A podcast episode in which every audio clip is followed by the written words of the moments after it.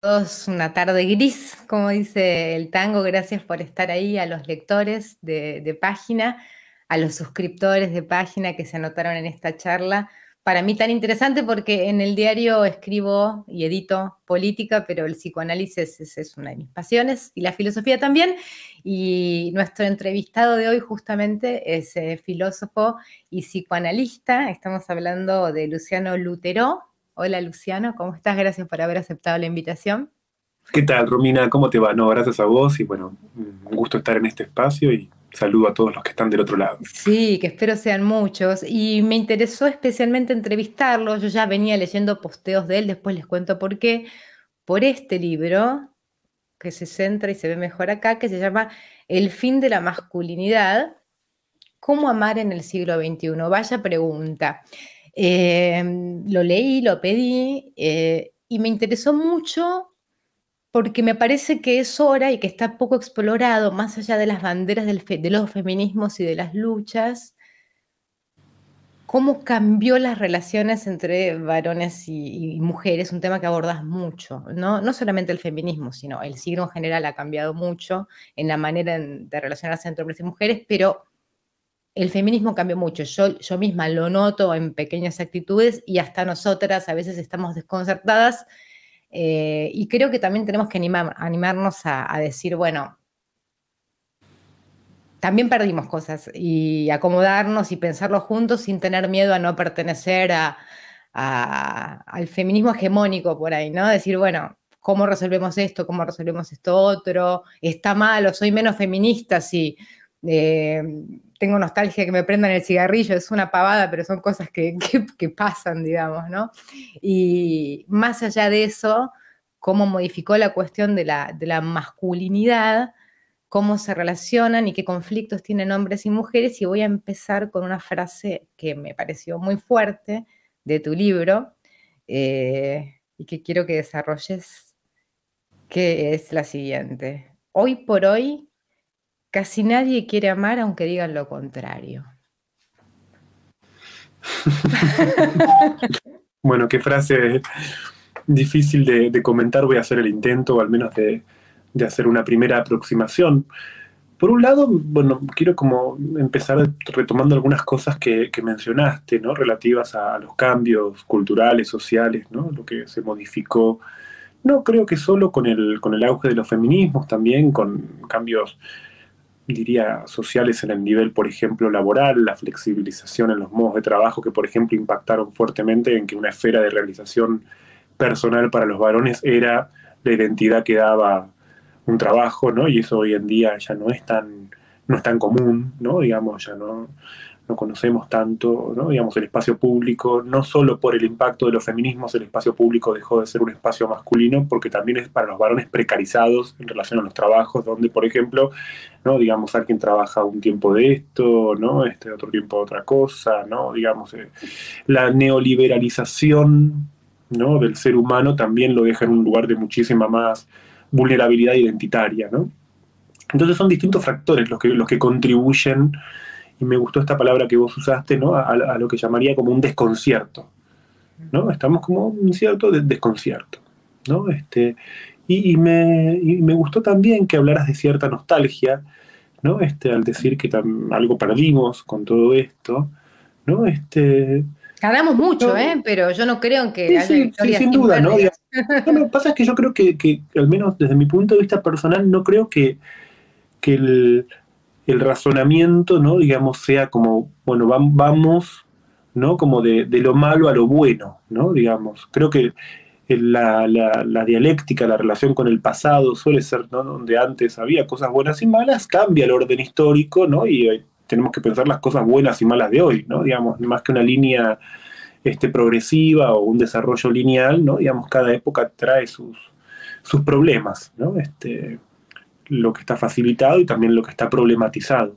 Y creo que, en relación a esta nostalgia que vos mencionabas, ¿no? Este, pienso que lo, si, nos referimos, por ejemplo, a la, sociedad más fuertemente patriarcal o tradicionalmente patriarcal, ¿no? Porque algo por ahí que podríamos como conversar también es la diferencia que hay entre el patriarcado clásico y lo que son las versiones actuales, ¿no? Esto, este neopatriarcado o este patriarcado, este, así como conocemos un, capitalismo de producción y hoy hablamos de un capitalismo financiero, especulativo, ¿no? Como, como el capitalismo no es el mismo del siglo XIX a hoy, tampoco el patriarcado es el mismo del siglo XIX y antes a hoy, ¿no? Y creo que dentro de ese, de ese cambio, ¿no? Este, general, ¿no? entre las cosas que perdimos, perdimos un código afectivo, ¿no? Este, un modo este, que, es cuestionable, revisable, ¿no? Este, problematizable en muchísimos niveles, ¿no? que implicaba opresión para varones y mujeres, ¿no? principalmente para, las mujeres, ¿no? pero también implicaba opresión para, para los varones. Y creo que este, dentro de lo que perdimos de ese código afectivo es que ¿no? este, hoy en día tenemos una facilidad mucho mayor para pensar este tipo de cuestiones, pero todavía no encontramos un código nuevo. ¿no? Los términos que surgen este, para pensar los problemas de las relaciones afectivas hoy en día nombran más problemas que una nueva codificación, ¿no? Cuando hablamos, bueno, de la empatía, de la responsabilidad afectiva, ¿no? Digamos, son respuestas a un montón de problemas que hay. Te voy a interrumpir un segundo, pero me parece que te... Eh, no, con, gusto, no no es, en vano. Vos mencionás que en esta época en la que te toca atender, estás recibiendo parejas en la primera etapa de la relación que tienen problemas para consolidarse como tales, que como fenómeno te parece nuevo. ¿Por qué Absolutamente, sí. Sí, sí, completamente. Esto es algo novedoso, ¿no? Digamos, este, y no creo que sea solo, solo una, una impresión personal, ¿no? Si uno se remite como a, a los textos fundacionales de la psicoterapia de pareja hace 30 años, ¿no? Por lo general las personas que consultaban a un terapeuta, ¿no? Y hasta, no, digo, en los textos fundacionales y en lo que fue, si pensamos, la terapia de pareja en los 90, ¿no? Llegaban al consultorio las personas que habían transitado ya mucho tiempo juntos y, por ejemplo, querían ver cómo hacer para seguir juntos cuando, por ejemplo, algo del deseo había desfallecido, ¿no? Cuando de alguna forma, ¿no? Digamos, el agotamiento del erotismo, ¿no? Se transformaba en un problema, ¿no? Cuando, por ejemplo, surgía algún tipo de infidelidad, ¿no? Digamos, típico motivo de consulta, ¿no? El descubrimiento de una infidelidad, ¿no? Y bueno, la posibilidad de, pensar en separarse, ¿no? O sea, la, dinámica, ¿no? Erotismo, posible separación, era el embudo en el que por lo general se entraba en la terapia de pareja en otro momento. Hoy en día, ¿no? Más bien nos encontramos muchas veces con, parejas que llegan porque no, no logran entrar en una dinámica común, ¿no? Donde pesa mucho más lo que es de uno, lo que es del otro, ¿no? Este, también es cierto que esto va de la mano de que las parejas son mucho más tardías, ¿no? Este, Sin duda. los momentos en los que se piensa, por ejemplo, en convivir son ya, este, ¿no? Cuando la gente es un poco más grande. Ahí entran otro tipo de particularidades, por ejemplo, los rasgos de carácter, ¿no? Este, cuando a, a, los 20 años una persona es psíquicamente mucho más flexible, ¿no? Se adapta mucho más, ¿no? Digamos, este, a los 40 años, ¿no? 50 años ya tenemos, ¿no? Digamos, algunas mañas mucho mayores. Un poquito, dos o este, tres. Nos gusta que las cosas vayan en ciertos lugares, ¿no? Que si el otro deja la toalla fuera del lugar ya tenemos un problema, ¿no? En serio, ¿no? Y es un tema súper importante este, ¿no? Porque si nos remitimos, por ejemplo, a, a lo que pensaba, digamos, para, Freud, por ejemplo, ¿no? Un tipo de 50 años, era una persona que no, se no era imposible de analizar, ya está, tenía una cristalización caracteriológica tal que muy difícilmente iba a poder cambiar algo. Son irrecuperables, por decirlo así. En cambio, desde el punto de vista freudiano, quiero decir, ¿no? En cambio nosotros, ¿no? no pensamos, bueno, ¿no? Digamos, personas que a los 50 años están 40, 50, están pensando en volver a armar una pareja, quieren volver de alguna forma, y se encuentran y a esto responde la, la frase que vos mencionas, se encuentran con que de alguna forma quisieran poder ¿no? entregarse nuevamente a una experiencia de amor, pero claro, reconocen las limitaciones personales, limitaciones de carácter, narcisistas, ni hablar si a eso le sumamos también el haber atravesado ya previamente alguna esta experiencia de pareja, si hubo hijos o no hubo hijos, ¿no? Son todas dinámicas, porque incluso hasta hoy en día hay algo que cambió muchísimo, ¿no? Que es que este, Pensemos que cuando surgió la legalización del divorcio, ¿no? Digamos, en general la gente se separaba para volver a armar una familia. O sea, digamos, se, pasaba de una familia a otra familia, ¿no? Como dice esa vieja, esa vieja película, ¿no? Los míos, los tuyos y los nuestros, ¿no? Digamos, era, bueno, nos separamos y entonces hay un montón de películas de esa época, ¿no? Que muestran ese problema, ¿no? De parejas ensambladas, familias ensambladas, ¿no es cierto? Ahora decís en el libro que ya ni esos son.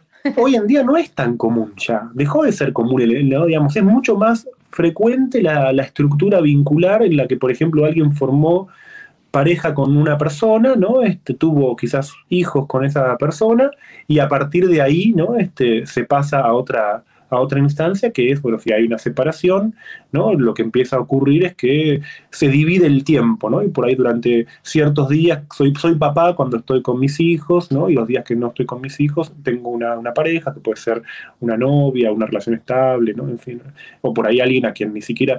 creo que lo más llamativo, me hace que bajar, bajar esto a un ejemplo concreto, yo noté varias veces o me encontré varias veces con personas que, por ejemplo, ¿no? Este, de hecho, esto le da un estatuto erótico, ¿no? digamos, al individuo actual, ¿no? cuando muchas veces se nombra como separado. ¿no? Digamos, yo me encuentro eventualmente con personas que dicen, bueno, no, yo estoy separado hace 10 años, qué sé yo, y de repente, ¿no? por ahí al mismo tiempo dicen, bueno, sí, hace 3 años que estoy en pareja con alguien, y vos decís, pero para, si está en pareja hace 3 años con alguien, ¿por qué se dice que es separado? ¿no? Porque, porque todavía hay un vínculo previo que sigue funcionando como el que define.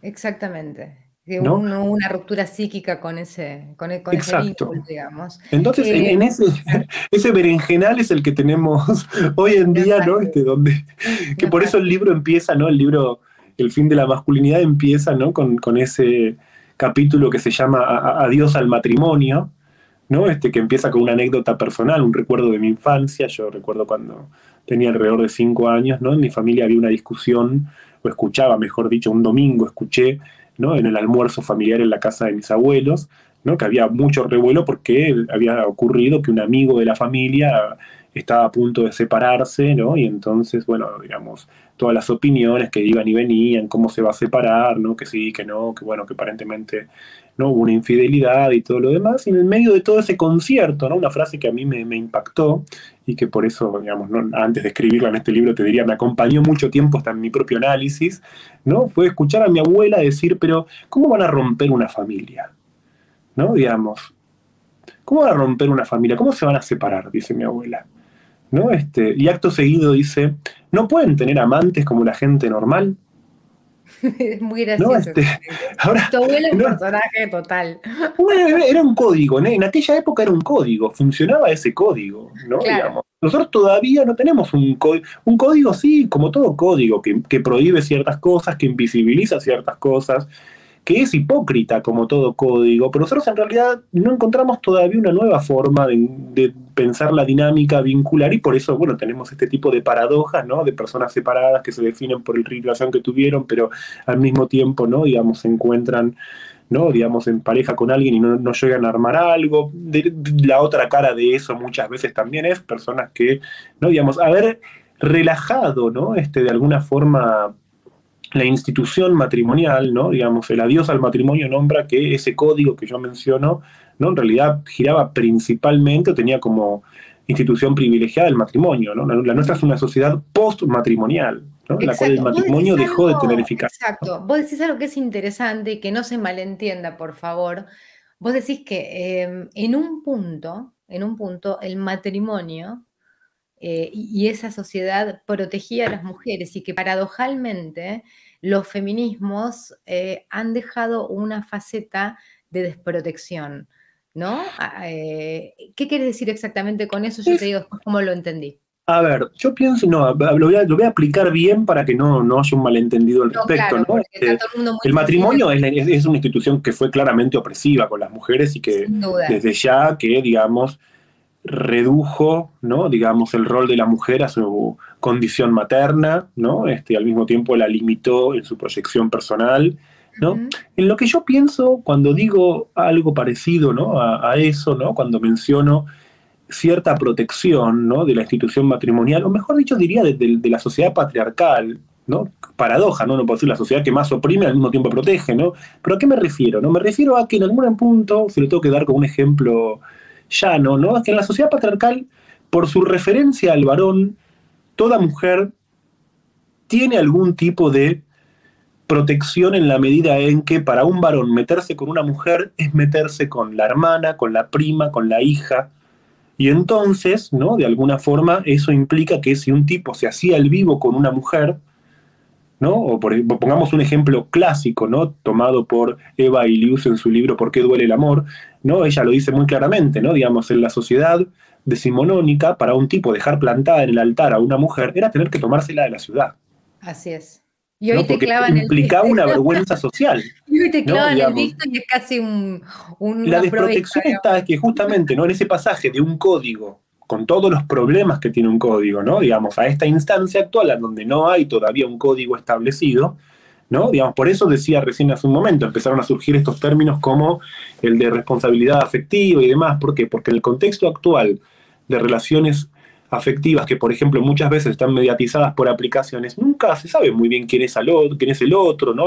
El, progresivo anonimato que hay entre dos personas, ¿no? Yo esto lo, lo, vi muy, muy claramente como, como terapeuta, ¿no? En el contexto del, del, primer año de pandemia, ¿no? Cuando, por ejemplo, muchas veces escuchaba a una mujer contar, ¿no? Que, bueno, pandemia, estar chateando con alguien, ¿no? Bueno, ¿no? Digamos, no hay posibilidad, todo cerrado, ¿no? Y entonces, ¿no? Digamos, ir directamente a la casa de un tipo que no conocen, que no vieron nunca. Eso es una escena de muchísima desprotección. Mucha. Por más de que ya hayas chateado, ¿no? Digamos, porque solo chateaste, no sabes ni nada del pasado de la, digamos, solo chateaste. Entonces es un gesto, ¿no? De, de, mucha vulnerabilidad, ¿no? Digamos, así, bueno, porque claro, ir a la plaza no se puede, ¿no? Ir a un bar no se puede, ¿no? Digamos, algunos empezaron a inventar algo muy gracioso que era ir a hacer las compras juntos, ¿no? Digamos, entonces, claro que ¿no? Como la, la, escena de tomar un vino, ¿no? Este, y escuchar un poco de música se transformó en ir con los changuitos supermercado. Bueno, cada, el, el, erotismo insiste, retorna de alguna forma, cada uno lo recrea. Pero yo me acuerdo, en más de una situación, haberle dicho a una alguna mujer de veintipico de años, jovencita, ¿no? Digamos, decirle, no, no, no, no hagas eso, no vayas, juntate a caminar, propone una vuelta, no, no, no, no, no vuelvas a ir a la casa de un tipo de noche. Claro porque es peligroso. Porque es peligroso. Porque no te puedes ir de ahí después. Exactamente, sí. Em, volviendo a la pregunta inicial, que por ahí escuchada, es obviamente el libro es muy extenso y se desarrolla más, pero eh, en esta época casi nadie quiere amar aunque afirme lo contrario, me lleva a preguntarte en base a la afirmación de Freud, no la voy a recitar textual, pero básicamente Freud sostenía que amamos para no enfermar. Entonces estamos viviendo en, una sociedad más enferma, digamos, que la de Freud. Yo creo que este, está bueno lo, lo que decís, ¿no? Este, pienso que por un lado esta, esta, esta limitación para amar, ¿no? Digamos, primero somos una sociedad que todo el tiempo habla de amor, ¿no? El amor se volvió en nuestro gran tema, ¿no? Este, ¿no? Este, en otras sociedades, en otras estructuras sociales, que una persona después de cierta edad hablara de amor hasta era de mal gusto. ¿no? Digamos, el amor era un fenómeno juvenil, ¿no? dedicado principalmente ¿no? como a esa primera etapa de la vida en la que alguien, bueno, finalmente se enamora, forma una pareja. ¿no? el, el, modelo trágico también del amor ¿no? este, del siglo XIX romántico y trágico a la vez, ¿no? Pero después de cierta edad, ¿no? Digamos, esto de estar hablando de amor era como una cosa medio como, bueno, che, ya, estás grande, ¿no? Como, ¿no? Yo pensaba lo siguiente, imagínate, pensemos en lo que hubiera sido en la sociedad de Freud, ¿no? Que hubiera aparecido, no sé, un tipo de 80 años mostrándose como que va a ser padre, casándose con una chica joven, ¿no? Como una cosa medio escandalosa, pero porque como ¿no? claro, sí, sí, da, vergüenza ajena, ¿no? Una, un tipo de afecto que nosotros perdimos, ¿no? ¿no? Porque está todo bien, ¿no? Digamos, pero el tema es la publicidad de eso, ¿no? La publicitación de eso, ¿no? Ahora, lo que quiero ubicar al respecto, o lo que me importa decir, es que en realidad el amor o el, vivir un amor, ¿no? Digamos, de hecho, en el libro yo recuerdo esa frase de André Marois que dice que para vivir, para morir de amor, dice, o sea, para, en realidad para vivir un gran amor, es preciso tener tiempo.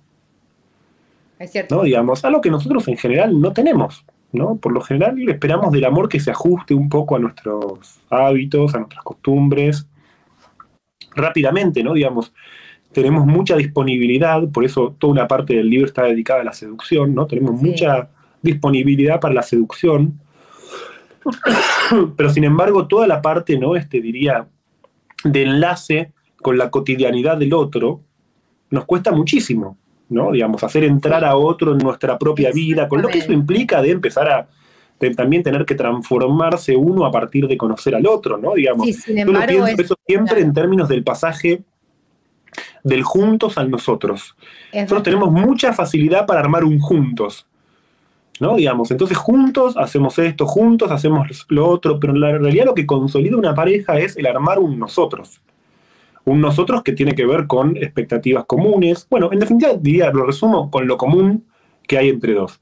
Pensemos que nosotros hoy en día está bastante debilitado porque las parejas pocas veces, en principio, ¿no? Digamos, pasan a la convivencia o ni hablar si pasan a la convivencia, poder tener una economía común, ¿no? Este, o pensar, por ejemplo, ¿no? Este, la incorporación de la vida del otro, ya sea, no sé, su familia, amigos, ¿no? Sus tiempos, ¿no? Sí, porque acá, eh, introduzco un concepto que me gustó. Yo creo que de todas maneras, es una opinión personal, las mujeres tenemos más, como dice la película, ánimo de amar que, los, que los varones en general. Eh, no sé si, eh, por qué, pero es así, es por una cuestión cultural, etc. Eh, y por eso a veces se nos complica más, digamos, sufrimos más la soledad, la sufrimos distinto en todo caso, que es lo que vos explicás en una parte del, del libro. Pero. Bueno, quiero, quiero, a propósito de eso, ¿no? Yo, que ya que se relaciona con lo que hablábamos antes, y esta mayor vulnerabilidad, ¿no? Pensemos que las aplicaciones del estilo Tinder, Happen y demás, ¿no? Están principalmente diseñadas para varones. Claro. Facilitan muchísimo, ¿no? Digamos, el erotismo viril. ¿no? Digamos, y son de mucha vulnerabilidad para las mujeres, ¿no? Digamos. Lo mismo que el uso del chat y ese tipo de cuestiones, ¿no? Que por lo general predisponen a que ¿no? En las mujeres lo, las enloquezca bastante a veces eso. ¿Pero por qué? Porque yo diría, haciendo un contrapunto entre antes y ahora, ¿no? Digamos, eh, pasamos de una sociedad en la que la mujer era un objeto de deseo, y uno podría decir, qué problema la mujer como objeto, a una sociedad como la actual donde la mujer es, es un objeto ya no de deseo, sino de consumo erótico. Me, hizo reír mucho una paciente tuya que se tuvo que tomar, está contado, un ribotril sublingual porque un flaco con el que había salido el día siguiente la llamó. Casi me muero, claro, ya nadie llama a nadie. Este, eh, y creo que eso es una foto de época realmente, es una, clara excepción. Eh, me parece que es muy gráfico respecto de lo que estamos hablando. Y además el llamado puede parecer algo tonto, ¿no? Pero el llamado implica toda una tecnología afectiva, ¿no? Porque a llamar es, por decirlo así, un acto en vivo, ¿no? Que confronta con vergüenza, ¿no? Yo, yo fui adolescente en la época en la que había que llamar a la casa, ¿no? Digamos, en mi caso, de una chica, ¿no? Este, y tenía que llamar, hablar con el padre, ¿no? Digamos, y por ahí este, hablaba ayer con una amiga que me decía, charlábamos de esto justamente, y ella me decía, yo en mi época tenía que atender al pibe que me llamaba con mis viejos al lado. Claro. ¿No? O sea, había toda una codificación de pudor, vergüenza, ¿no? Digamos. En cambio, no, digamos, no hay nada más impune que el chat. ¿no? El chat es una cuestión de completa impunidad, donde justamente en el chat, más que de amar, de lo que se trata es de poner a prueba el deseo y en todo caso de mostrarse deseable. Y por eso yo planteo en el libro que el seductor, ¿no? La posición de seductor por excelencia es la de quien busca ser reconocido como deseante antes que poner el deseo en acto.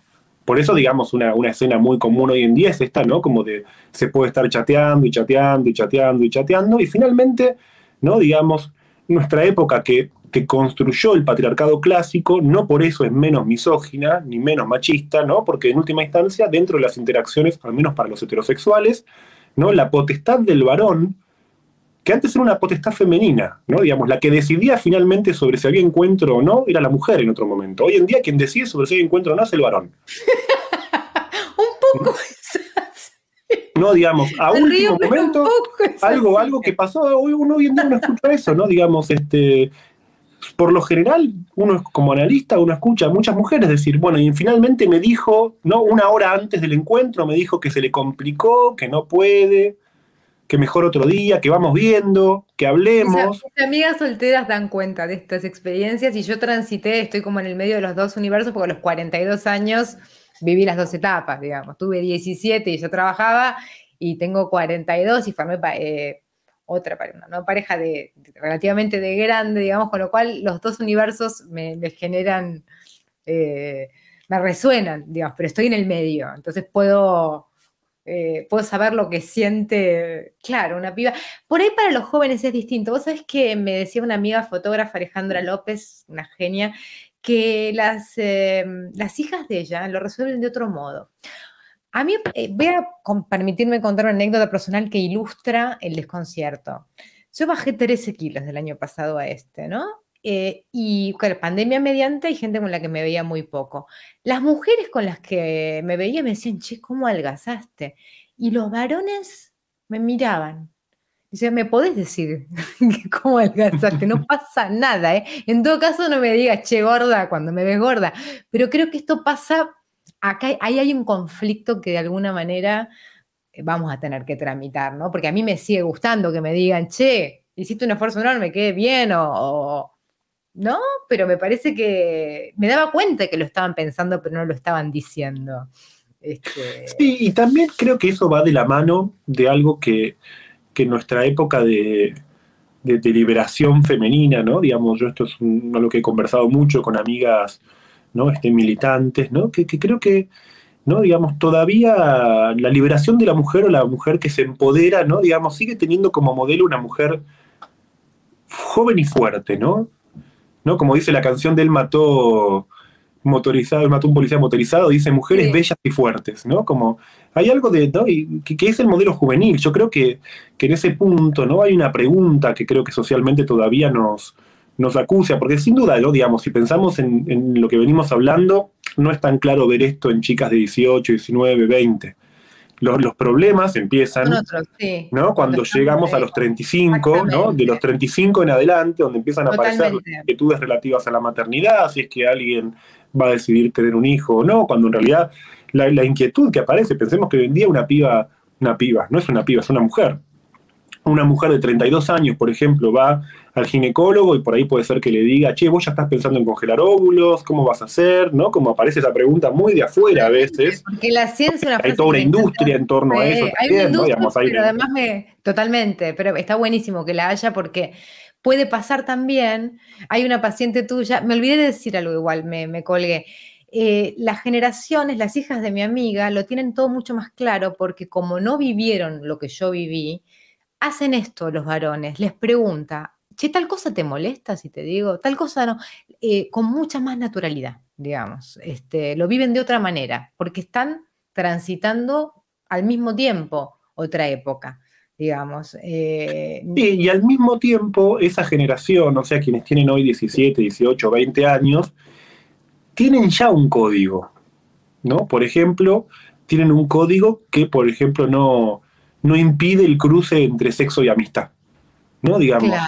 La erotización de la amistad entre, adolescentes hoy en día es un fenómeno bastante corriente, ¿no? Digamos, para nosotros, o al menos para mí, de 40 años, de 41, quiero decir, yo como digo siempre en chiste, yo soy de la última generación que vio cuando Harry conoció a Sally y sabe que si había una amiga y vos te acostás con tu amiga, se pudre todo, ¿no? Digamos, no se vuelve de eso. Soy de la misma este, generación.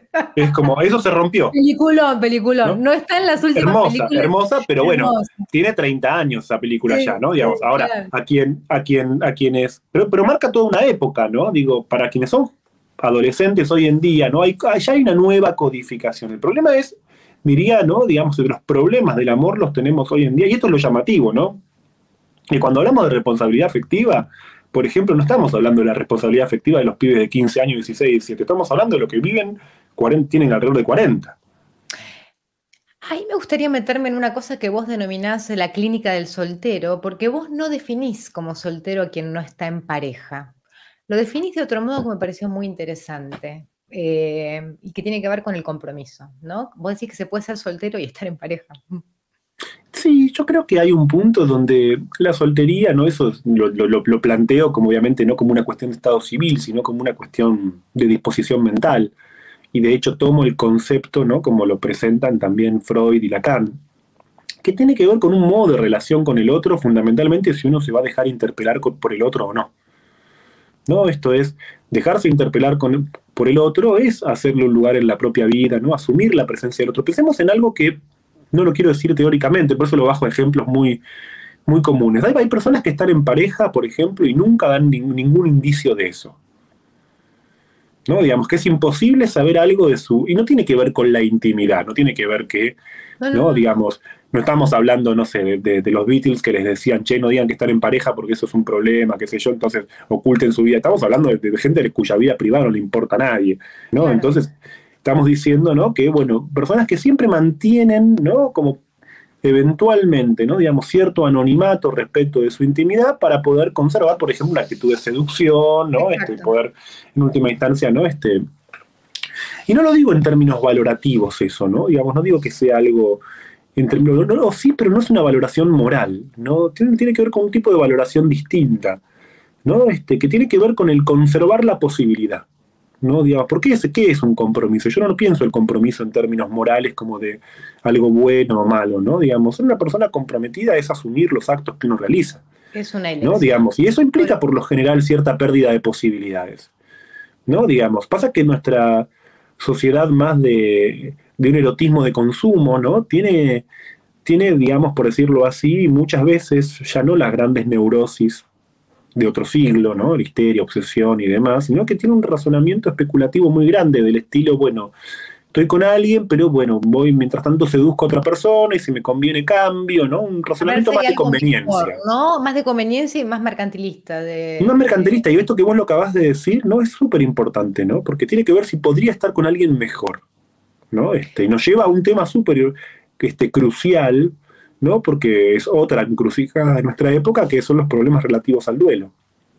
¿no? Digamos, rápidamente al terminar una relación, ¿no? Se sale corriendo a armar otra.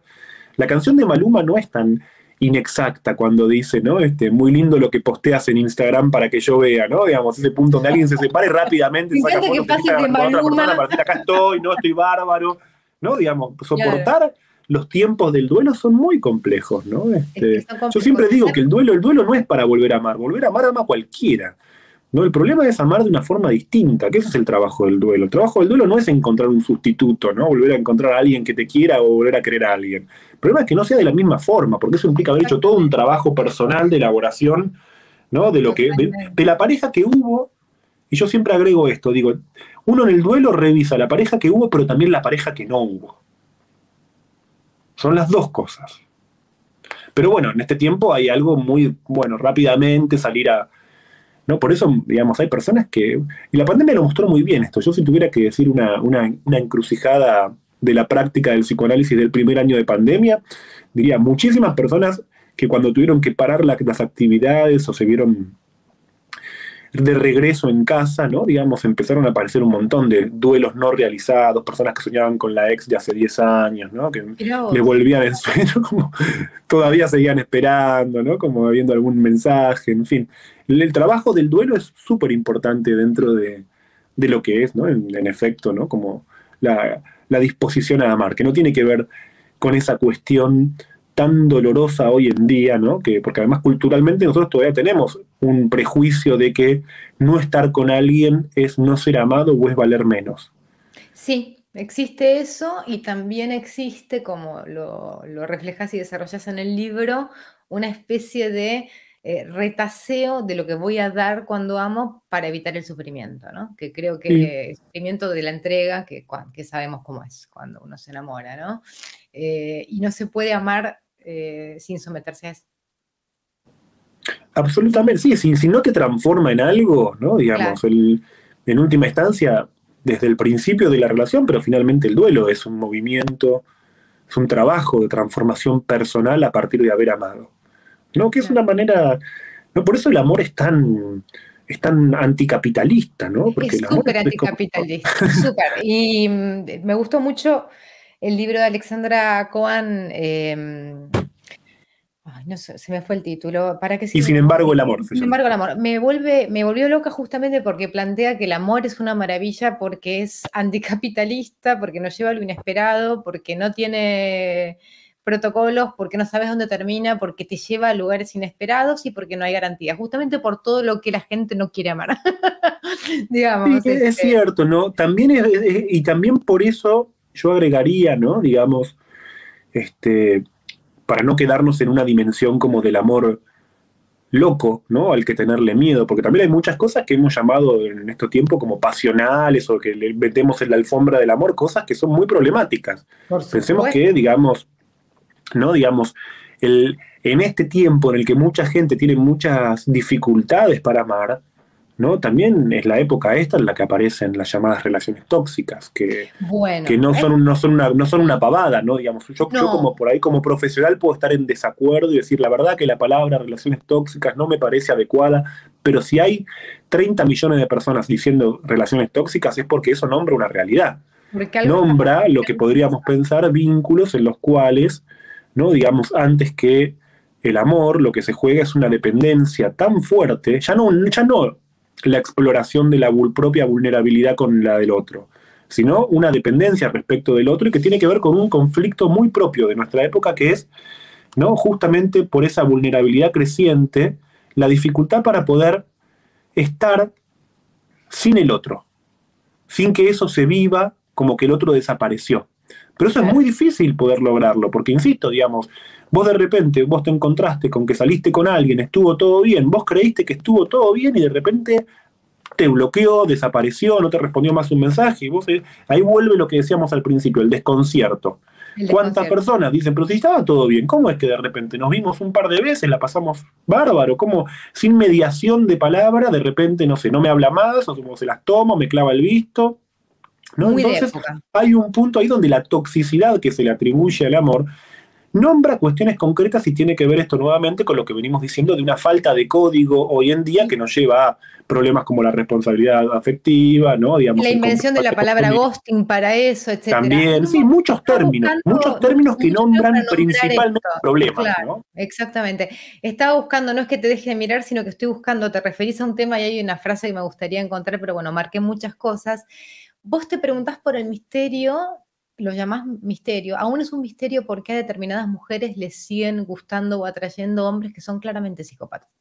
Este, que vos decís, bueno, este es una persona psicópata, con todo lo que y, donde, y donde no alcanza con decirle, ¿no? Digamos, es un psicópata, déjalo, ¿no? Digamos, sabemos que eso no. produce ningún tipo de efecto, ¿no? Decirle, mirá, tu relación es tóxica, estás con un tipo que es psicótico o psicópata o violento o qué sé yo. sabemos este, que que no, porque en un punto se engancha con eso, digamos, y hay un enganche fuerte, bueno, cuyas raíces en cada caso serán distintas. Pero vos decís también algo interesante. En otro libro tuyo, Ya no hay hombres, eh, que no leí, pero mencionás, eh, eh, mencionás porque vos decís, em, ya no hay hombres porque ya no hay histéricas. ¿Qué quieres decir con eso y, en qué sentido tomás la palabra histeria para el que nos está escuchando y no sabe nada de psicoanálisis o del uso que vos le estás dando en este momento? Claro, bueno, ahí yo uso en, ese otro libro que es más técnico, ¿no? Digamos, el libro de Paidós es un libro más pensado como en clave de, divulgación, ¿no? Digamos, el otro es más técnico y tiene que ver con una idea que yo vengo explorando hace ya un tiempo, que es el psicoanálisis nace en una época en la cual la forma habitual de sufrimiento amoroso en la mujer era ¿no? Este, la histeria. La histeria no, insisto, como término técnico, ¿no? La histeria quiere decir, en definitiva, un modo de, desde el punto de vista del psicoanálisis, quiero decir, para, para la psiquiatría es otra cosa completamente distinta, ¿no? La histeria tiene que ver con un modo de relación con el deseo, ¿no? Y fundamentalmente con conservar la posibilidad de desear, ¿no? Digamos, la, la histeria desde el punto de vista del psicoanálisis, no es la que se corrobora, por ejemplo, por ejemplo también en varones, ¿no? Digamos, pienso en un, en un, un varón que me decía hace poco, ¿no? Que él me decía, yo cuando, fíjate qué interesante, él hablaba de la diferencia entre, ¿no? Este, sus amigos que son capaces de estar con cualquier mujer, y él dice que no. Y que para él, para estar con una mujer, él necesita, cuando se va a acostar por primera vez, sentir que va a tener ganas de volver a hacerlo. ¿Y cómo puedes saberlo? De ninguna manera, ¿no? Pero en su fantasía, de alguna forma, y, eso, y ahí tenemos una fantasía histérica, ¿no? En su fantasía, el acto no cancela la posibilidad de desear. Claro. ¿No? Eso lo hace, ¿no? Digamos, fíjense que estoy llamando histérico a algo que es muy específico. Ahora, sí, sí, sí. la histeria como forma de sufrimiento femenino o forma de posición respecto del amor en la sociedad principalmente freudiana, ¿no? Implicaba que la mujer tenía una potestad de guardar el deseo. Y eso no necesariamente era una limitación. Porque hay que, hay que poder distinguir lo que era la opresión de la mujer de ciertas estrategias que tenían las mujeres para poder reservar su deseo. De ahí que los hombres se enloquecieran con respecto a eso, ¿no? Digamos, que los hombres tenían que hacer pruebas, proezas, ¿no? Porque había algo oculto en el deseo de la mujer que un varón tenía que atravesar determinadas pruebas para eventualmente llegar, ¿no? Este, a saber algo, como dicen muchas canciones, un poquito de eso. ¿no? que siempre se nombra como un poquito, como algo oculto, algo, algo, reservado, que no tiene que ver con inhibirse, insisto, ¿no? Eso es una estrategia de deseo, ¿no? Que por ejemplo se refleja, esto se refleja, ¿no? Lo, lo, resumo un poco más, ¿no? Esto se refleja, por ejemplo, ¿no? Digamos, en dichos de abuelas, ¿no? Yo recuerdo, ¿no? Digamos, este, escuchar a, pacientes mujeres que eventualmente dicen, mi abuela me decía, ¿no? Que la primera cita entonces no tenga relaciones, porque entonces si, no el tipo se iba a quedar con las ganas, si no lo deja un poco con las ganas, ¿no? Y eso se traduce hasta que, hasta debates en torno a qué ropa interior se ponen en la primera cita y demás, ¿no? Como hay que conservar el deseo, ¿no? En cambio, ¿no? Digamos, creo que esa, ese guardar el deseo, y fíjense que la palabra histeria acá no quiere decir un diagnóstico sintomático en el sentido de patologizante, no, Digamos, envalentonaba, ¿no? Digamos, a que los hombres tuvieran, ¿no? Que tomar cierto relevo, ¿no? Digamos, hoy en día me parece más bien que, ¿no? Lo que encontramos, ¿no? Este, que yo pensaría, ¿no? Esa diferencia que que puedo conjeturar a veces entre lo que es ¿no? Digamos, empoderarse o ir al frente, ¿no? Digamos, las cosas del amor tienen una, estructura que si uno las habla muy de muy al pan pan, al vino vino, ¿no? La deserotización es inmediata. El deseo queda aplastado. Requiere rodeos, mucho rodeo. ¿No? Digamos, el, erotismo es, la, es una disciplina del rodeo. ¿no? Digamos, y yo creo que en cierto punto eso muchas veces lo que hace, ¿qué dicen las mujeres muchas veces, ¿no? Respecto de este tipo de cuestiones, ¿no? Bueno, le escribo a fulano, no me da bola, me gostea, qué sé yo. Bueno, no le, no le escribo más, me empieza a escribir. ¿No? Este, El punto es cómo lidiar con esa estructura, que esa es una estructura o es una codificación erótica, sin que se vuelva fuente de ansiedad. Y yo creo que ahí hay un punto donde nosotros le sometemos al deseo cierta ansiedad, que no es erótica, que tiene que ver con otras cuestiones. No, el erotismo no puede estar nunca supeditado a un yo quiero esto. Porque el erotismo siempre implica tener que esperar. ¿No? Digamos, el erotismo nunca es cuestión de por qué no nos ponemos de acuerdo. Es una perspectiva muy naif esa. No, si hay deseo no nos vamos a poner nunca de acuerdo. Claro. Porque el deseo es, incluso como siempre digo, el deseo es no solamente que dos personas se deseen recíprocamente, sino que incluso deseando lo mismo, no lo desean de la misma manera. Entonces el deseo siempre es una terceridad. Vos decís además eso. Absolutamente, siempre es un tercero. Siempre, por eso, digamos, el fenómeno de deseo más común son los celos. Rápidamente, cuando dos personas se empiezan a acercar demasiado, ¿no? Digamos, empiezan a aparecer las fantasías celotípicas. Es un síntoma de deseo clásico. Hoy en día, enorme, porque diría que muchísimas consultas actuales son por temas celotípicos. Ajá. Déjame decir, eh, para las más de 100 personas, 110 que nos están viendo, a quienes agradecemos, mandar preguntas al chat y te traslado una de Wilfredo que pregunta, ¿cómo pasamos del concepto de nuevas masculinidades al del fin de la masculinidad? Si es que vos el título lo pusiste provocativamente o es literal para vos. Sí, en realidad el fin de la masculinidad es el fin de la masculinidad en el sentido de la única masculinidad, la hegemónica, ¿no? El fin de la masculinidad entendida como la masculinidad como demostración de potencia, justamente empezar a hablar de nuevas masculinidades es darle lugar a esta diversificación. Bueno, vos haces, eh, decís algo muy interesante eh, en un momento que es, no es lo mismo virilidad que hombría, ¿no? ¿Hombría? ¿Es correcto? Sí. Y pones el ejemplo de que contener a una mujer y ocupar un lugar receptivo eh, em, sería, está del lado de la hombría. Más de la hombría, sin duda, ¿no? Digamos, no solo a una mujer, ¿no? Digamos, contener, a un hijo, ¿no? Digamos, ser receptivo en un vínculo. Sí, sí. Sí. Eh, dice Daniel, ¿qué masculinidad estaría llegando a su fin? La idea de masculinidad es en lugar de una sola hegemónica o nuevas que parecen más argumentos de marketing? Mira, yo creo que, hay un punto de... Entre, entre la masculinidad hegemónica y lo que se llama nuevas masculinidades tenemos todo un tema que es el de la deconstrucción, la llamada deconstrucción de la virilidad.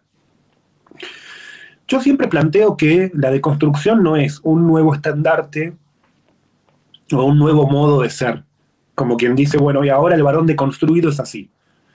No, la deconstrucción es una experiencia de revisión personal donde cada uno va ubicando sus propios límites. Deconstruirse no quiere decir me transformo en un hombre diferente, sino que puedo investigar mis propios límites de ciertas cuestiones y ciertas obviedades o evidencias que yo consideraba preestablecidas las puedo someter a cierto criterio. No, digamos. Porque también hay un perfil que yo cuestiono en el libro, que es la idea del varón deconstruido que aparentemente está de vuelta pero que muchas veces, al menos yo lo planteo así, porque no, conozco a, infinidad este, de, varones, no, soy un sociólogo, soy un modesto ¿no? psicoanalista que trabaja así, escuchando a muchas personas, ¿no? Este, pero al menos lo que yo he encontrado, ¿no? Tengo que plantearlo que no es en la teoría, sino que es en una práctica, es que muchas veces el tipo que se presenta como deconstruido y qué sé yo, en realidad es un tipo que está cagado de miedo, ¿no? Digamos, entonces se, cobija las ideas de actualidad, ¿no? Este, para quedarse en una especie de yo no te prometo nada, yo no te debo nada, ¿no? Más, si a eso le sumamos además el poliamor, que, que se presenta como poliamoroso, yo soy poliamoroso, eso que quiere decir que yo puedo hacer lo que se me cante y bueno, me rompen las pelotas, y es una estupidez pensar que el poliamor es eso, ese es un uso, ¿no? Protector del poliamor pensado como a beneficio personal, ¿no? Donde insisto, ¿no? Digamos, una cuestión es lo que el término mismo, lo mismo que la desconstrucción. Los términos quieren decir algo, pero la manera en que se bajan a veces a los modos de vida son muy distintos. Es otra. Eh, David Digo, el poliamor, perdóname, el, poliamor está muy lejos de ser una autorización de relaciones simultáneas. Muy pocas personas, yo conocía muy pocas personas que son capaces de la experiencia poliamorosa. Yo tampoco conozco a ninguna, así que. No, digamos, conozco a muchas personas que se dicen poliamorosos, pero en realidad creen que el poliamor es autorizarse relaciones simultáneas. ¿Y qué es el poliamor para vos? El poliamor tiene que ver, ¿no? Digamos, principalmente, no, yo creo que hay tres condiciones de una vida poliamorosa. La primera es, no, digamos, la renuncia a la exclusividad sexual. Algo que no tiene que ver con solamente con una renuncia a una actitud posesiva, sino que es una renuncia a una actitud de exclusividad. No, creo que ya de entrada muchísimas, muchísimas personas, digamos, no pueden dar ese paso. Y no me parece mal, digo, me parece que, como decía recién, cada cual puede elegirlo. No, para mí sería impensable, yo no puedo. No, yo no podría ser poliamoroso jamás. No, digamos, por supuesto que va en cada uno, pero fíjate. Por eso digo, por eso digo, no, no, no hacer de estas nuevas tendencias ideales, ¿no? Me parece que las pensamos como propuestas y son Y las otras dos, este, por un lado, la renuncia a la. ¿Cómo? Sí, la primera la renuncia a la, exclusividad sexual. Luego es la renuncia a, al modelo heteronormado para pensar una relación amorosa. ¿no? Esto es salir como de la dinámica varón, mujer, pasivo, activo, ¿no? Digamos, o sea, tiene que ver con desarmar la estructura binaria del amor. Que eso tampoco es tan claro que muchas personas lo puedan hacer. ¿No? Este, es más difícil incluso que la primera y la tercera. Es más difícil. Y, y la tercera, que yo creo que también tiene que ver con una cuestión que es de, de filiación, o sea, en relación a la estructura ¿no? Este, de familia, ¿no? Porque, digamos, nuestras formas, tanto la, tanto la exclusividad como la, ¿cómo se dice? Como la deconstrucción del binario tienden, ¿no? Digamos, a una estructura familiar. Por eso los poliamorosos hablan de comunidad. ¿no? Que es una forma de pensar el amor en términos comunitarios, que no es en función de la institución familiar. Para mí esas tres condiciones son no propias de una vida poliamorosa, que no sé si son muy realizables ¿eh?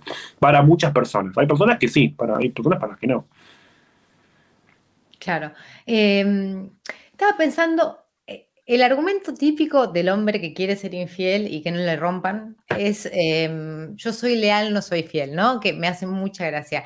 Pero después yo he notado que hay hombres que por ahí para tener sexo con varias mujeres, eh, dicen eso, pero no se bancarían que su mujer se enamore también de otra persona. ¿Por qué crees que hay más eh, permiso? Em, al varón eso, no lo soporta. Este, creo que no sé quién soporta menos de los dos, pero seguro que hay diferencias que la, mm, por llamarlo de algún modo, eh, la renuncia a la exclusividad sea sexual que amorosa, digamos, ¿no? Son dos planos distintos, pero no sé cuál cuesta más, pero se habla muy poco de eso, de, poder estar enamorado de dos personas y bueno, este...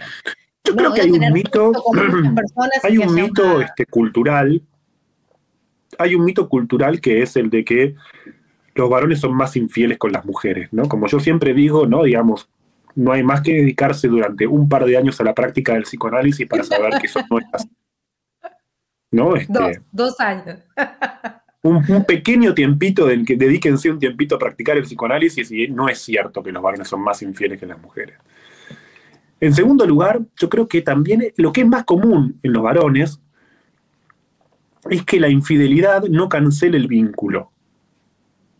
¿No? O sea, por decirlo así, la infidelidad sostiene una relación exterior, pero contiene todavía la posibilidad del lazo, porque sobre todo el modelo de infidelidad para el varón está calcado de la relación con la madre.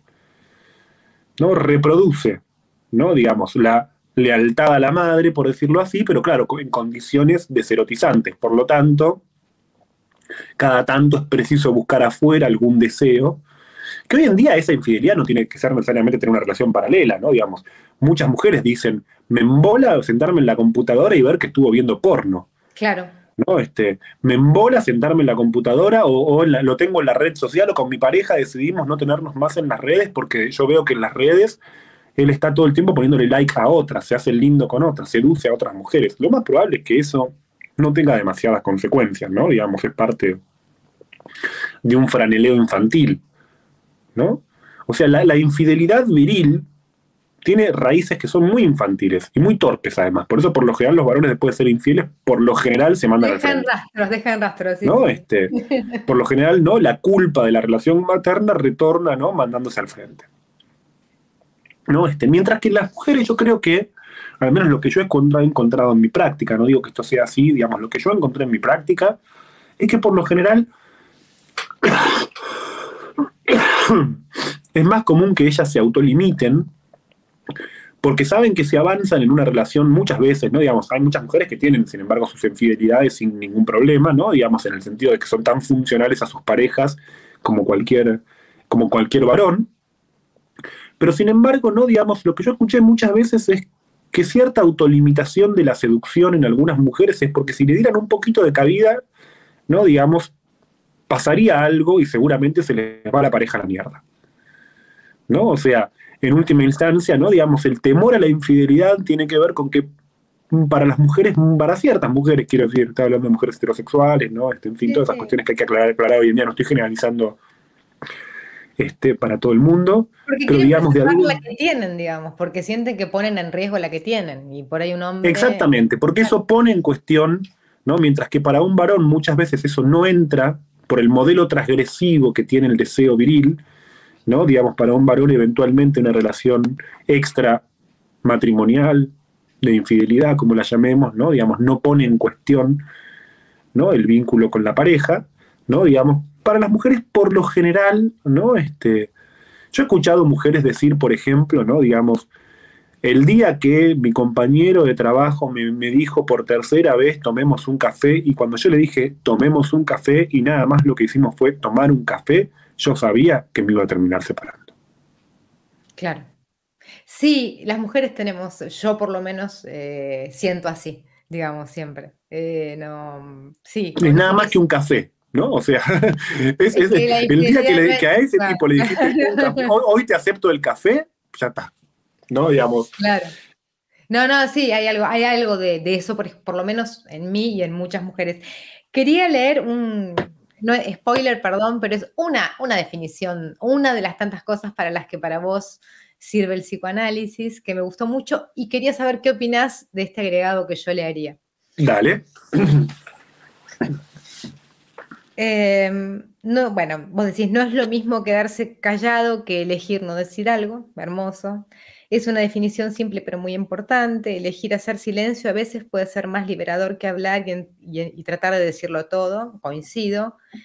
Eh, y que hacer terapia sirve para poder decir que no sin enfermarse, para poder decir que no sin enojarse, para poder decir que no cuando se quiere decir que no. Para eso sirve el psicoanálisis. A mí me encantó. Yo le agregaría para poder decir que no sin culpa, pero no sé, mm. porque hay cosas que son gratis pero no son gratuitas. Tal vez sea cuestión de bancarse la culpa. No sé qué pensás de eso. Yo creo que está muy bueno lo que decís, ¿no? Este, porque diría que, el análisis es un gran proceso de elaboración de la culpa, ¿no? Este, para poder decir que no sin enojarse, para poder decir que no cuando uno quiere decir que no, supone poder decir que no sin culpa, ¿no? Pero claro, la, culpa tiene una raíz que yo siempre en chiste le digo a mis amigos sociólogos, a mis amigas no sociólogas también, les digo, uno, uno todo esto socialmente lo entiende, pero cuando lo tiene que vivir en carne propia es distinto. Uno sí, uno puede decir la culpa es una hipoteca judío-cristiana en el corazón de la subjetividad occidental. Sí, todo eso lo sé. Lo como Dios, creas o no en él, existe como realidad psíquica. Pero te mata, claro. el análisis es para poder encontrar las huellas, que, las vivencias en las cuales eso se encarnó, porque si no queda como una cuestión puramente consciente. Y yo ya sé, y es lo que muchas veces se produce en los tratamientos, cuando alguien dice, bueno, sí, yo ya sé, ya sé, ya sé, pero ¿y qué? Me sigue pasando. Claro, me sigue pasando. Pregunta um, Wilfredo Aliana. ¿Considera Luciano que las teorías del mariposeo de los fantasmas misterios de Charles Fourier son precursoras de un posible modelo nuevo de relación pese a su contexto idealizado. No tengo idea de a qué se refiere porque no soy una teórica. No, conozco, no, no, si hablara, no, este, me, suena, ¿no? Digamos, pero no, no lo investigué. Entonces lo que diga va a ser como pura especulación. Así que no lo, voy a buscar. Y otra, una más eh, de Marta que dice: el poliamor, así como lo definís, Luciano, me suena a los vínculos afectivos eróticos de las primeras sociedades. Yo desconozco vos no conozco tanto tampoco, no, pero bueno, este, podría ser. Ah, eso basta leer los libros em, de un periodista que me encanta para saber cómo funcionan las sociedades matriarcales, de Ricardo Colar, este, que investiga mucho otras culturas para saber que, bueno, hay de todo, pero nunca, nunca deja de haber problemas. me gustaría, eh, bueno, recomendar tu libro en principio, agradecerte eh, el fin de la masculinidad, ese es el título, pero la bajada sería Cómo amar en el siglo XXI de Luciano Lutero y recomendarte yo un libro de un hombre que em, está interesado en lo que él define como todas las disciplinas para modelar el alma, que se llama Manuel Carrer. Eh, por la charla previa que tuvimos, sé que te gusta. Me encanta, me encanta, es uno de mis preferidos. Bueno, yoga es, yo empecé a practicar yoga ¿no? Eh, porque como toda teoría del psicoanálisis es incompleta y hay que buscar las maneras posibles de estar bien en la vida. Y él escribió este libro eh, después de, una internación de cuatro meses con un diagnóstico de bipolaridad y lo que se llama ahora terapia convulsiva, o sea, electroshock, o sea, estuvo al borde de la muerte y pidió eutanasia. Después de todo eso, escribe para mí su obra maestra, que se llama yoga. Y antes de la internación, este, pero no es de yoga, digamos, él acude a un, a un psicoanalista que también fue jesuita, que tres veces lo ayudó mucho en su vida. Y es muy inquietante lo que plantea y muy poco ortodoxo, pero me gustaría poder leértelo si te interesa. Dale, sí, con mucho gusto. El último consejo de François Roustan, no sé si lo conoces. Sí, claro, sí, sí, ah, sí. Muy conocido, discípulo de Lacan. Claro. Un día, no obstante, y se los recomiendo a todos los que están mirando esta charla, un día, no obstante, me alejé y estaba súper deprimido, ¿no? Dice que tenía uniforme deprimido, que no se bañaba, o sea, directamente meses sin bañarse. Un día, no obstante, me alejé del cruce Poissonner-Paradis para ir a ver en su entresuelo oscuro de la Rue Naples al viejo psicoanalista François Roustan este hombre extraordinario que había sido jesuita y después discípulo de Lacan, había huido de estas dos iglesias sucesivas para convertirse al final de su larga vida en una especie de maestro zen. Le expliqué extensamente que la vida me había conducido a un callejón sin salida del que ya no saldría y que el único modo de escapar era el suicidio. Cuando se dicen este tipo de cosas, se espera que te contradigan. Pero en lugar de eso, Rostán me miró tranquilamente y me dijo, tiene usted razón, el suicidio no tiene buena prensa, pero hay veces en que es la solución correcta. Lo miré estupefacto. Si hay algo que un terapeuta de cualquier credo que sea no puede decir es eso, que el suicidio es la solución correcta. Luego añadió, si no, puede vivir. Es fácil comprender por qué digo que al final era un maestro zen. La frase si no puede vivir produjo en mí como un cortocircuito psíquico y facilitó no solo la salida de la depresión, sino los 10 años plenos y felices que siguieron. Y aquí estoy de nuevo en su casa, casi 10 años después, igualmente convencido de que no saldré nunca, de que estoy condenado a la vergüenza y al horror. Pero me pareció tan tan interesante, ¿no? Este, Hermosa, una, una gran referencia, ¿no? Que muestra ah. cómo, cómo, un psicoanalista, ¿no? Este, siempre, si es psicoanalista, es poco ortodoxo, ¿no? Porque tiene tiene la responsabilidad de poder decir eso que no podría decir ninguna otra persona. Exactamente. ¿no? Digamos, lo, lo que se esperaría de cualquier terapeuta que dijera, ¿no? Digamos, con, el riesgo de que si alguien que está pensando en matarse, uno más lo quiere aferrar a la vida, lo, es muy posible que precipite más rápidamente un acto suicida, ¿no? Mira vos. Ahora, qué, interesante, ¿no? Este, ese sí no puede vivir, ¿no? Que, es un gran, este, y qué bien, ¿no? Que, yo siempre digo, ¿no? Digamos, el, psicoanalista, no, no hay psicoanalistas buenos, en el sentido de que un buen psicoanalista es el que logra, ¿no? Digamos, hay alguien que es capaz de escuchar. Y eso surge de dos personas, ¿no? efectivamente, ¿no? Este, de, ese encuentro entre Carrera y Rustán se produce. Igual hay psicoanalistas buenos. ahí te voy a contradecir. Hay psicoanalistas buenos y hay psicoanalistas malos. Yo creo que hay, hay, encuentro. ¿Hay encuentro o no encuentro? Hay encuentro. Y hay un trabajo del paciente, del paciente también muy, Sin duda sin duda, ¿no? Porque sin eso no, no hay nada. Este, mm, te quería preguntar una duda que siempre tuve con los psicoanalistas y que le tendría que preguntar al mío en realidad, pero Dale. que dicho sea de paso te conozco. Eh, ¿Cómo hace un? Yo sé que lo decís en el libro, en análisis se trabaja con las fantasías, ¿verdad? ¿Sí? Es cierto, vos nunca podés saber que lo que te está contando el paciente se corresponde con lo que sucedió en la realidad, ¿no? Salvo en la serie esa, no sé si la viste, Gypsy que lo llamaba. Eh, ah. que se iba, a, comprobar. Em, no es una dificultad no saber si te están, digamos, que porque vos ves gente que se analiza mucho tiempo y no la ves mejorar, ni mejorar, ni transformarse, ni, y decís, pero ¿quién falla? ¿El analista o la persona? Porque andás a ver lo que le cuenta, digamos. Te, lo estoy planteando muy brutalmente. no, está buena la, inquietud que, vos planteás, ¿no? Yo creo que, también, por eso decía, ¿no? Este, no, no, no cargo las tintas en que el analista sea bueno, ¿no? Porque también es cierto que por ahí hay muchas personas que pueden ir a un analista para que no cambie nada. ¿No? Digamos, alguien puede.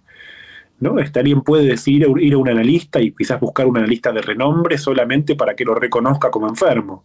Sí. Ah, este, entonces, ¿no? Digamos, hay un punto donde creo que la, lo, revolucionario del psicoanálisis, ¿no? Más que su teoría, es que es una práctica basada en el encuentro, ¿no? Y si dos personas se encuentran, ¿no? Digamos, ahí hay algo. Y por ahí cuando hacía el chiste de que no hay buenos analistas, digo porque muchas veces uno después de cierto tiempo, no escucha que quizás un paciente le dice, para mí fue fundamental el momento en el que vos me dijiste esto, ¿no? Y por ahí uno dice, yo dije eso. ¿Cuándo dije eso? No, yo no podría jamás haber dicho eso. No me reconozco. O sea, cuando el analista es cuando. A veces cuando el analista es buen analista, cuando funciona, no se reconoce. Yo las intervenciones más fuertes, perdón por la autorreferencia, y, además el momento en el que fueron hechas, las recuerdo y fueron parte aguas. O sea, con lo cual sí, no, probablemente no se acuerde yo se las recuerdo, pero en ese sentido, sí, son parte aguas porque sobre todo cuando no son todo el tiempo y cuando esperan el momento, cuando uno las puede escuchar. Y, y bueno, ese es el arte también, ¿no? Digamos, el punto en el que el psicoanálisis es un oficio, ¿no? Digamos, es una teoría, digamos, también, ¿no? Pero digo, más que teoría, ¿no? Digamos, es un oficio porque tiene que ver mucho con el arte de la espera, ¿no? Digamos, tranquilamente alguien puede venir a vernos y uno podría quizás en un par de sesiones hacerle una devolución fuerte, pero claro, nadie está. El trabajo del analista es poder lograr que, lograr que alguien pueda con tiempo decir eso que de otra forma no querría o no puede escuchar. Por eso es anticapitalista, porque requiere tiempo también. y claro, tiempo que no le dedicas ni a producir ni a consumir. Este, Luciano, yo te agradezco muchísimo esta charla. Este, espero que les haya gustado. Muchas gracias a los lectores y suscriptores de página por haberla visto. Y que tengas un lindo día y compren el libro, que está muy bueno. Me invita a pensar que está bueno también, aunque cuesta y, y, nos, pone, nos pone en tela de juicio muchas, muchas creencias. Gracias. Bueno, no, muchísimas gracias a vos, gracias a quienes están del otro lado, ¿no? Les pido disculpas si han visto que tengo la voz un poco tomada. Estás con un poco, de tos, bueno. Estuve un poco congestionado, pero bueno, digamos, tenía muchas ganas de hacer esta charla. Cuando supe que era con Borno, mira, dije sí de cajón, este, y no la ah. suspendería por nada, así que, este, bueno, pido disculpas por estar un poco con un poco convaleciente, ¿no? Este convaleciente, pero aquí está. Después voy a escribir una, nota en página con algunos fragmentos, así que este, los que se la perdieron, algo van a poder este, recuperar. Muchas gracias, Luciana. Por favor, un beso grande para todos. Adiós.